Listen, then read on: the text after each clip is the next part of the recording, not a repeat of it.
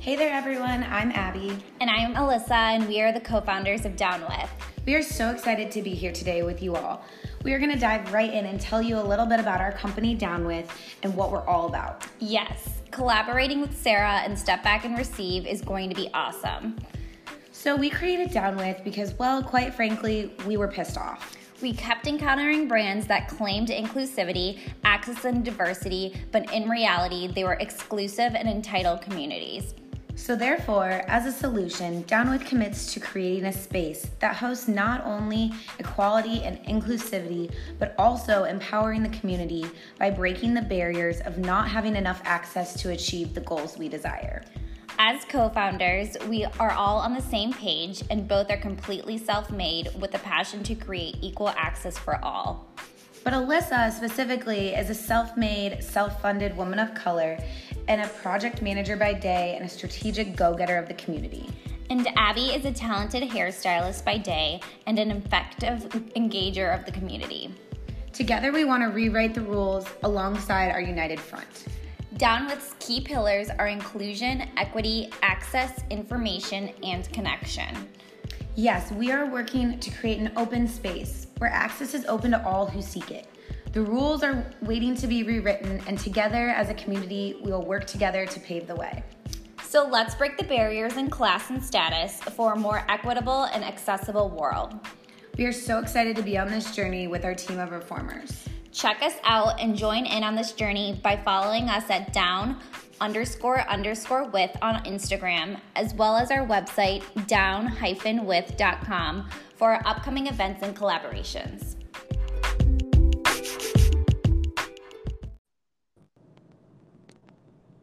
Hey, hey.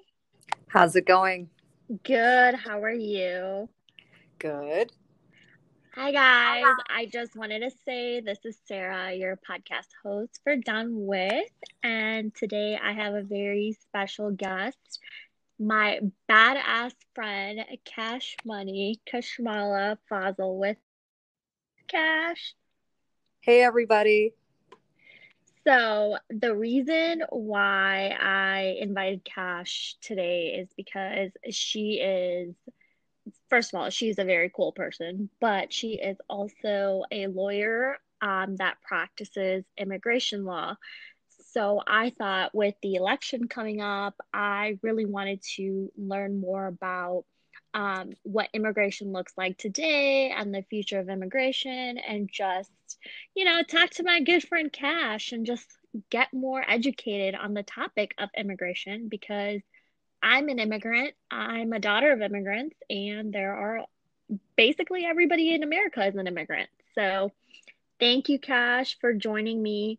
And um, i just wanted to start off by just you know asking you to tell the listeners a little bit about yourself and, you know, like what you do, what your hobbies are, and tell them about your badass self. All right. Well, my name is Cash Fazal. Uh, I'm an immigration attorney based out of Arizona, so I'm near the US Mexico border. Majority of my clientele are Mexican or of a Hispanic or Latin country because they do use Mexico as a vessel to migrate to the United States since it since the border is so vast. Uh, I mainly do deportation defense, which basically means I am dealing with people who are already facing removal from the country.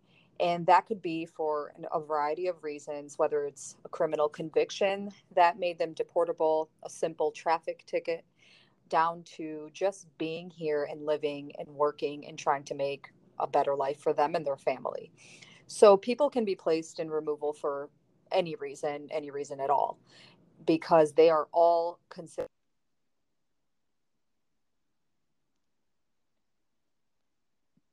practice it in any state. I can also oh, sorry, I think I, I, I lost you there for a second. Oh, all right. Where did I cut off?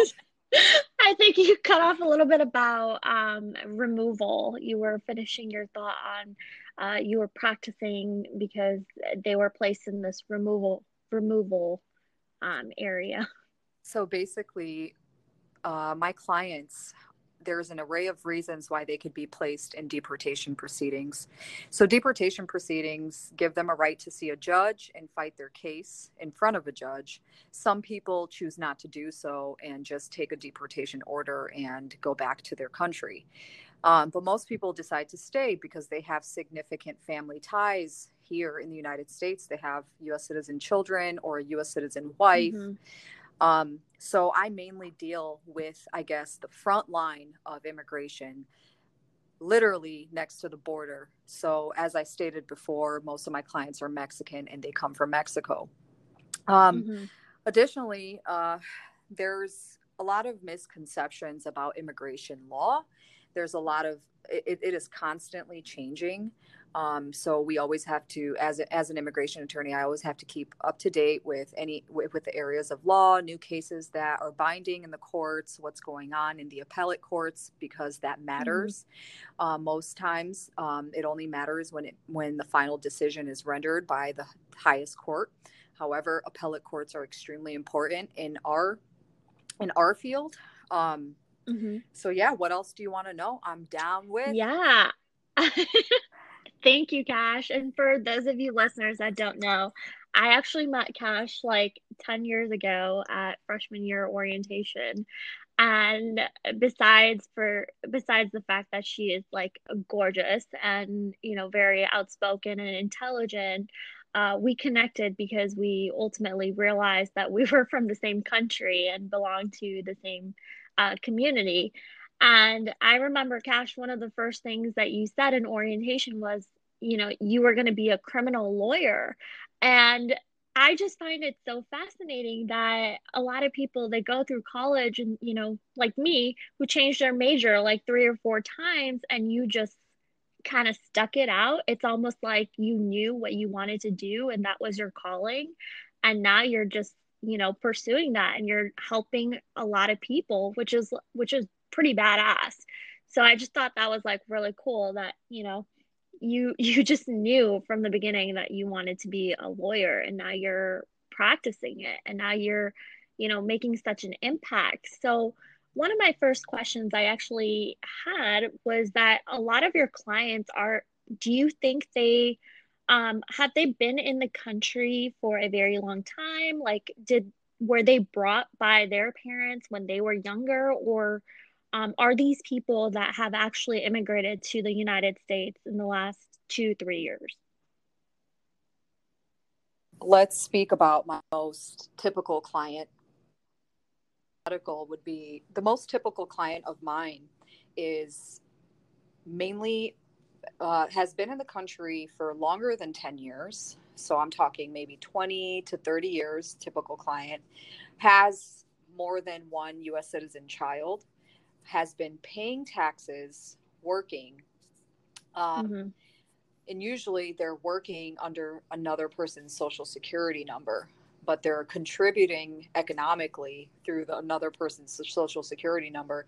So everybody has a different subjective view on that. Um, technically, mm-hmm. it's illegal. However, it's still a contribution if you look at it from number a number point of view. Um, mm-hmm. So that is my most typical client. No criminal history, a uh, few traffic tickets, has a driver's license, um, probably owns um, probably owns or, or owns a house and owns a few vehicles, and for the most part, just lays low profile. So that is the most typical client, and they've migrated here 20 25 years ago and they haven't left since so that's a that's a significant yeah. portion of someone's life to be living in a different country working here and basically being under the radar which is extremely difficult in um, a state like arizona for example and texas where we have a prevalence of border patrol and ice agents because of the mexico border being so nearby.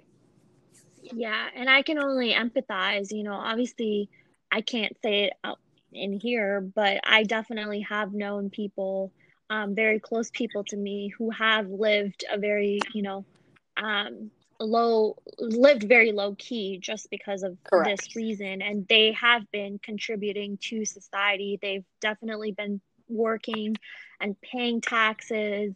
And when I just look at them, I, I, I feel so sad because you know, like me, I was born in Pakistan and I came here at the age of eight. And, you know, my parents were in their 30s and they've also worked their way up.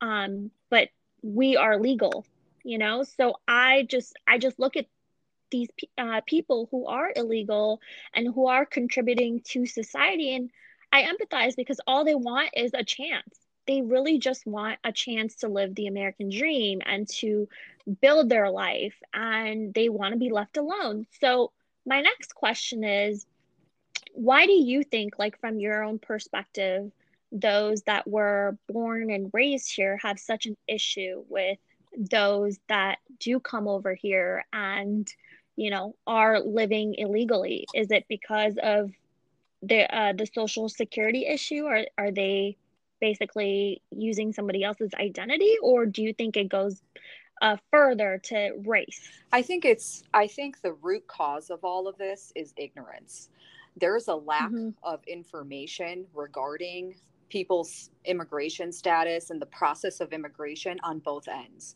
Most people who are native to United States don't ever really research immigration and what people have to do to get to where they've already been born in. Um, so it's a it's a lot of ignorance that I see, um, especially on the illegal undocumented side. Um, I would say that most of them are poor and they don't have any resources to learn how to properly immigrate to the United States. So they choose the only way that they know, which is hiring a coyote smuggler and coming over the border mm-hmm. um, in the middle of the night through the desert, through the water, with a, ga- a gallon of water and the clothes that they're wearing. Um, so a lot of that starts at home, at their home base, which for example, I'll just use Mexico. We'll use that as an example since it's mm-hmm. really you know prevalent in my conversation. So in Mexico, right. there's no facility or place that they can go that will give them informational um, informational data on how to migrate legally, and so they don't know the law. They don't understand um, that they may have some type of relief when they apply for it. Mm-hmm. Believe it or not, I have some clients that have been eligible for for their green card for over 20 years and they don't even know about it. And they've been they've been living wow. here under the radar and they could have applied for a green card 20 years ago and they just didn't know. So a lot of that is like fear and a lot of it is mm-hmm. ignorance, I think. So for a native to have the perspective on an illegal saying like oh well these people are criminals you know i'm sure you've heard trump say that you know um, mexicans mm-hmm. drained available job opportunities for for all the americans here or all aliens are criminals well statistics show that illegal undocumented people actually commit less crime than native native americans um, not native native americans but native born um, united states citizens right I think it goes back to that we're also very cultural. Um, you know, just me being Pakistani, I, if I compare my cultural culture to someone uh, from Mexico, I think we have a lot of the similar values. You know, and I think at the end of the day, those people just want to build a life and they want an opportunity to build their life and have a better life to provide for their kids and their family. And um, I definitely don't see anything illegal in that.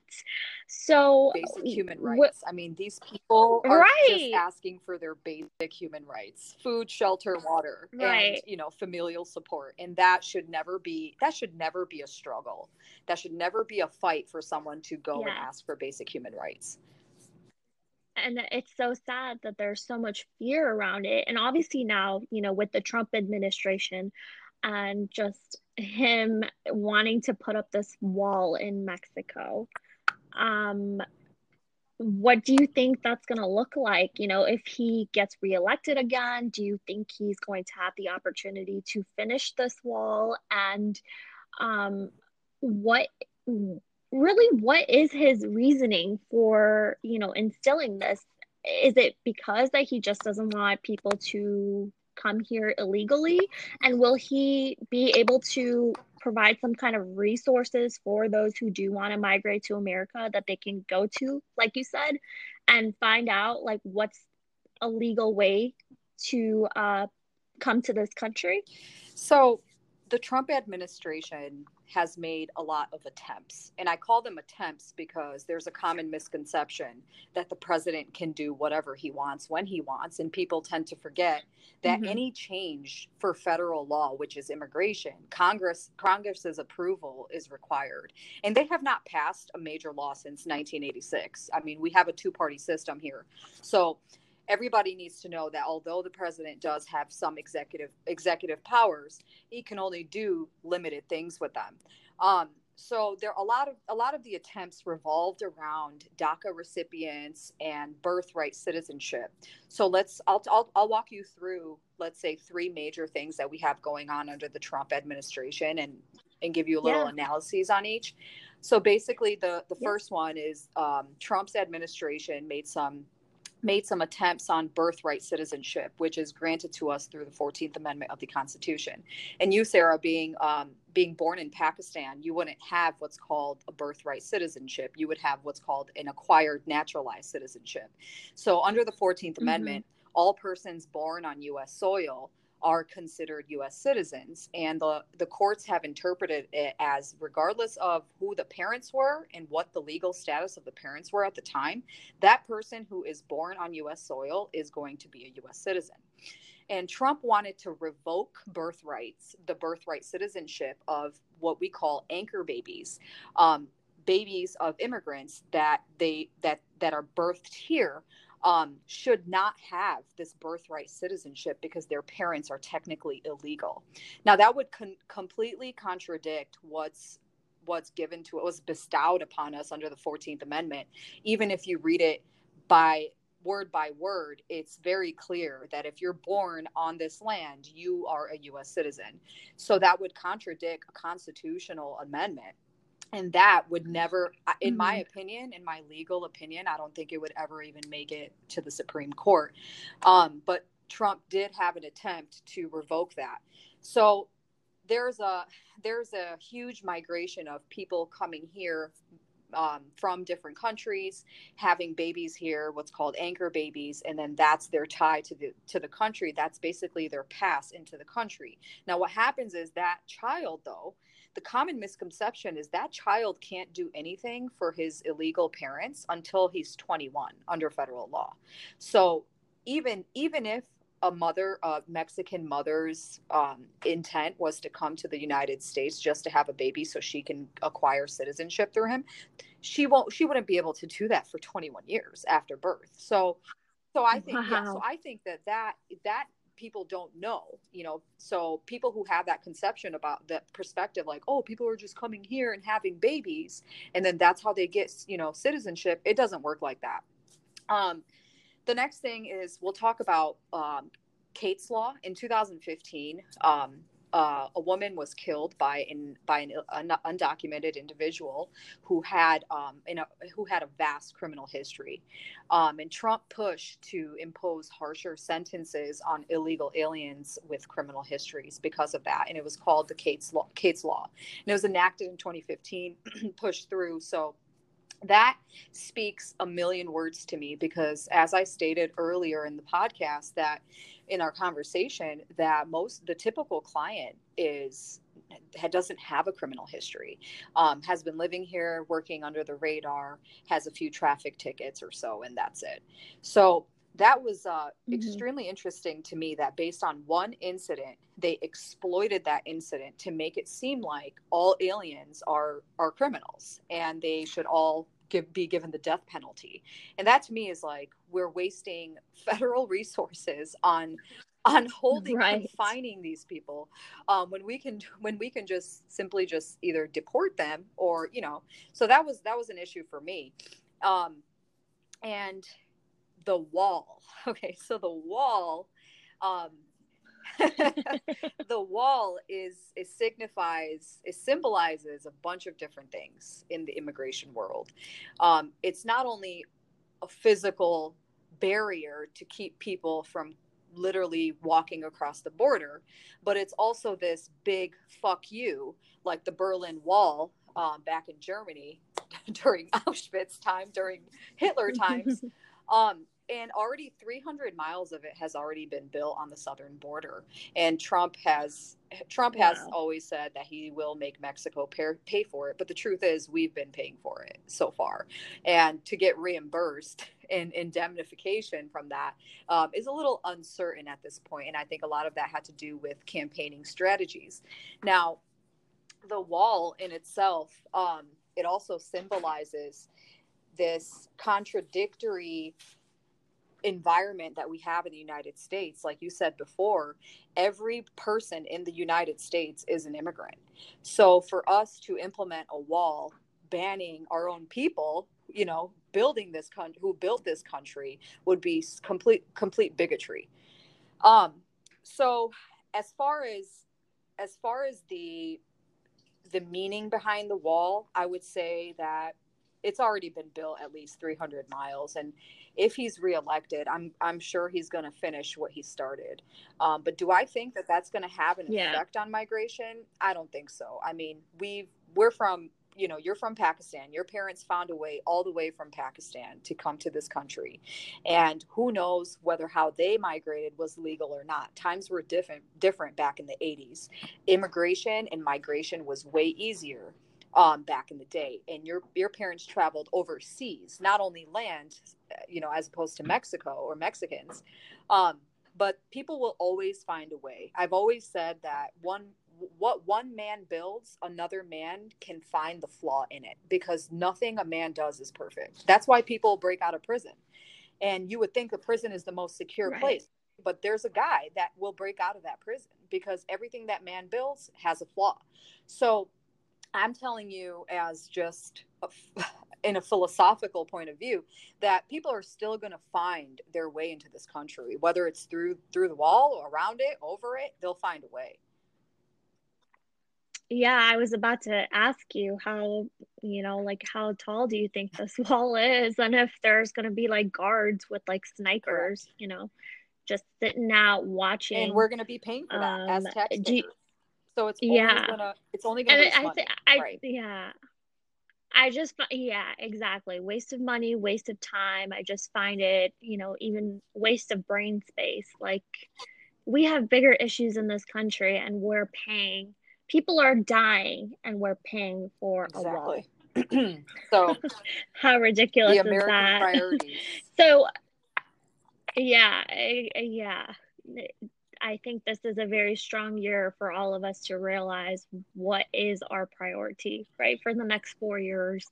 Um, so, how do you think um, immigration is going to change, you know, if Joe Biden were elected? So, if Biden gets elected, um, right now his stance on immigration is is way liberal. Um, obviously, he's a Democrat, um, but there's two policies that Trump was successful, really successful in that really had a significant impact on immigration. And one is the asylum, the uh, limits on asylum seekers, and the public charge rule that was implemented.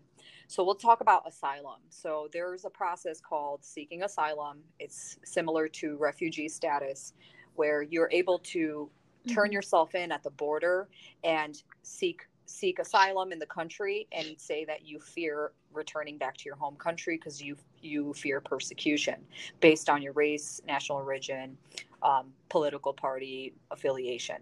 Um, but you have to prove a specific amount of fear to even win an asylum case. Only 10% of asylum seekers actually win asylum in the country.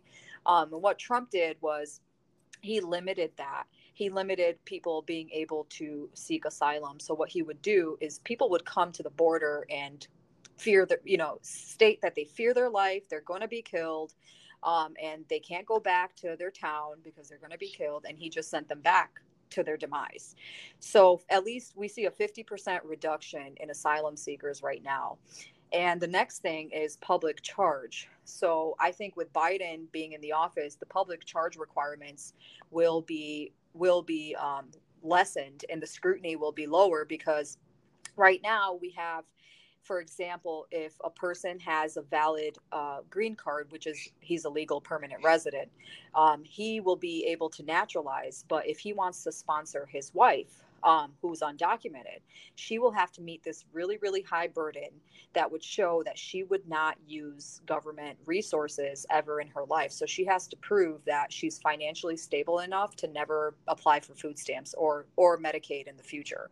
So with Biden being in office, I think that that um, that will increase reliance on governmental funds because he will eliminate this public charge rule. Mm-hmm. Um, and I think it's important to an extent, but the burden right now is way too high. I think that it should be lowered a little bit so so a little more reasonable because when you're dealing with the undocumented population, um, they're not the top one percent as far as you know as far as earning money. Right. So to impose that that heightened burden on them would really cause our economy to fluctuate and not for the better.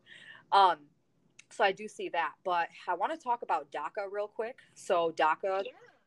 DACA is yeah. really important.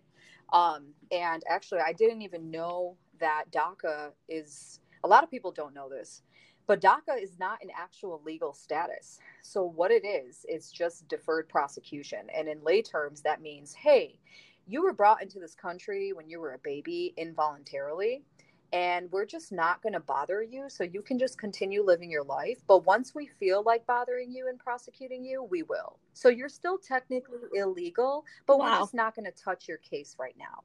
That's literally what daca is. So obama implemented daca back in 2012 um, where um, where it was good as far as suspending everybody's pros you know everybody's immigration cases. So we had all these mm-hmm. dreamers that were brought mm-hmm. here when they were like babies and they were able to renew get work permits get a social security number and that was it. Having a social security number does not render you a legal uh, documented person. You're still illegal. So daca has actual no path is no pathway to citizenship. Um, so trump what I saw the di- the difference with Trump, everybody was uh, thinking that Trump was going to get rid of DACA, which he was, but he was actually going to revisit it and reform it. And what I see Biden doing for it is creating some type of pathway to become a U.S. citizen. So currently, if you have DACA, mm-hmm. you cannot get a green card from it. You cannot become a U.S. citizen from it if you unless you marry a US citizen then you can do a process called adjustment of status if you meet the criteria. But other than that with DACA alone you'll never be legal. So I think what Biden wants to do is create a pathway to citizenship and the Democratic Party stands right behind that. And I think I think with that that is that should be the exception to any any federal law. DACA recipients should have a pathway to citizenship because they're they're just they're born here without physically being born here. Yeah. Um, they speak English. I mean, most of my DACA clients don't even speak another language. They they went to high school here, elementary school here. They work here. All their friends are here.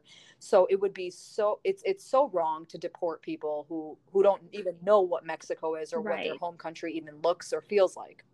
So I see Biden bringing that in. Mm-hmm. Right. They're just kind of, and that's awesome. I mean, they're just probably like standing in the middle, you know, like have this fear inside of them, like, hey, I'm pretty much, you know, I've been here my entire life and you're going to send me back to my home country. Exactly. I've never even visited. Exactly. You and know? believe it or not, that's more common than, than mm. people know.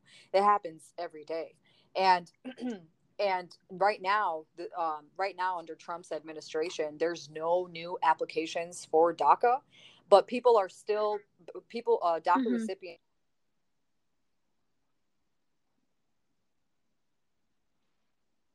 say we have who was brought here when he was six months old and he never applied for daca during obama's administration he wouldn't be able to do it right now based on the last supreme court ruling so um, Ah, so like a question with that, like, so those DACA recipients, are those the children that you were talking about where the illegal parents um come no. here and have their babies? No, so that US would be that, that would be a citizen by birth. So any is a citizen. DACA recipients were born were born in Mexico oh, right. and they were brought or in a different country and they were brought here as a baby. So I mean when you're 1 years old, you don't have a say in where you're going to go mm-hmm. or live, right?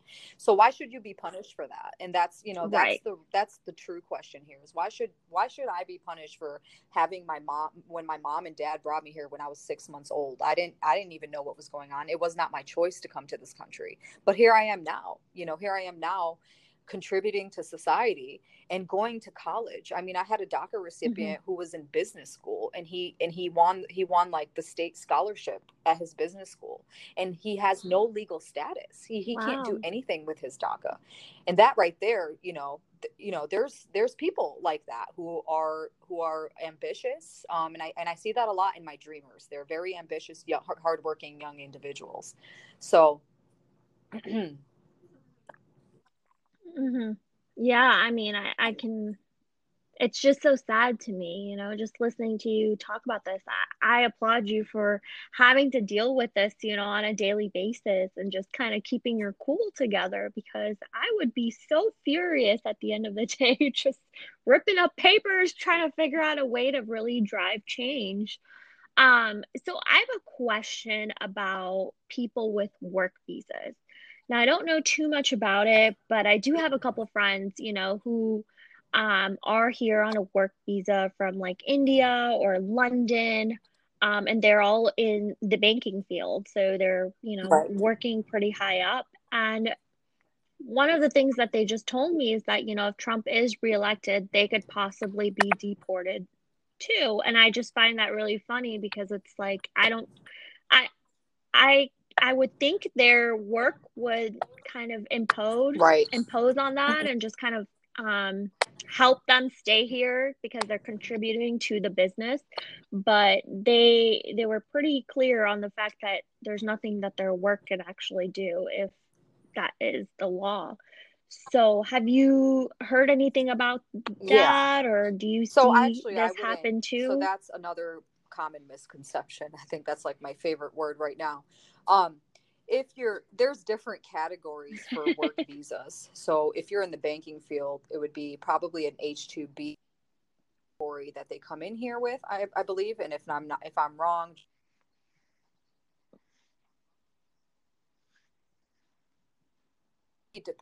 you can't be deported unless you fall out of status so technically, right now, they have a work visa, they're in legal status. They have just like a student visa, they're in legal status for a certain duration of time. So they'll, let's say, for example, they'll have a work visa for six months and then they have to renew it on the fifth month, you know, to continue working. So they won't be deported unless they unless they go against the requirements of the work visa. So I believe one of them is you can't have a felony or commit a felony while you're here on a work visa. And if they do that, then they are subject to deportation. Um, and if they fall out of status, for example, if they fail to renew their work visa in a timely manner, that could also render them um, deportable. So I see that. But with Trump, what he's going to do is put a cap on the amount of visas that people. So work visas are limited because they're a different category. Um, so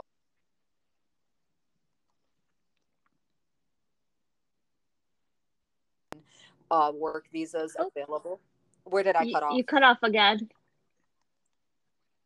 You said work visas uh, are a limited okay. category. So work visas are are a limited category even right now. And if Trump gets reelected, um, what he what he'll mm-hmm. probably put a cap, a lower cap on that availability. So, for example, if there's 40,000 work visas hypothetically available to people from India, let's say, um, to make it relevant, then he mm-hmm. would probably lessen that to 30,000 work visas. Um, that's what I do see his pol- his policies leaning towards.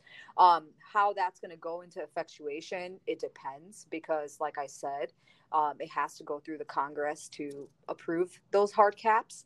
Um, but work visas are are mm-hmm. generally not um, they're not a legal status. They just give you a specific purpose to come here legally to do. And as long as you meet all the criteria, you should be fine. I don't see that changing much under Trump's administration, to be honest, and neither with Biden's administration if he comes into the office.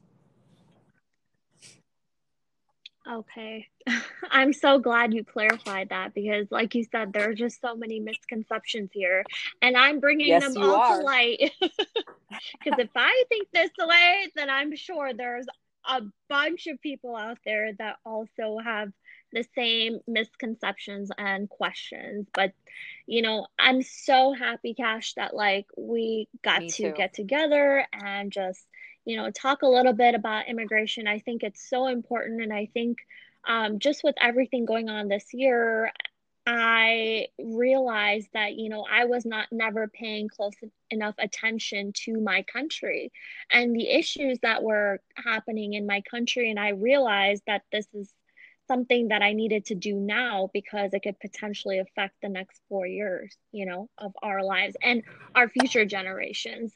So, what last thought um, if there there are many other people out there with common misconceptions, what do you recommend they, you know, follow up on or research? Like, how can people educate themselves more so they're just aware that, you know, maybe this immig- the immigration issues are not directly affecting me because I'm a U.S. citizen, but it is affecting right. a close family right. member or a friend, you know, or the person next door. So, what can we do to bring more awareness um, and help those that really do deserve and want so what i would recommend to the community that is confused about immigration law or has family or friends that are going through immigration things i, I say use your free resources. There's a lot of legal clinics um, in chicago and in other states as well that offer free legal advice. There's hotlines you can call um, that protect your identity um,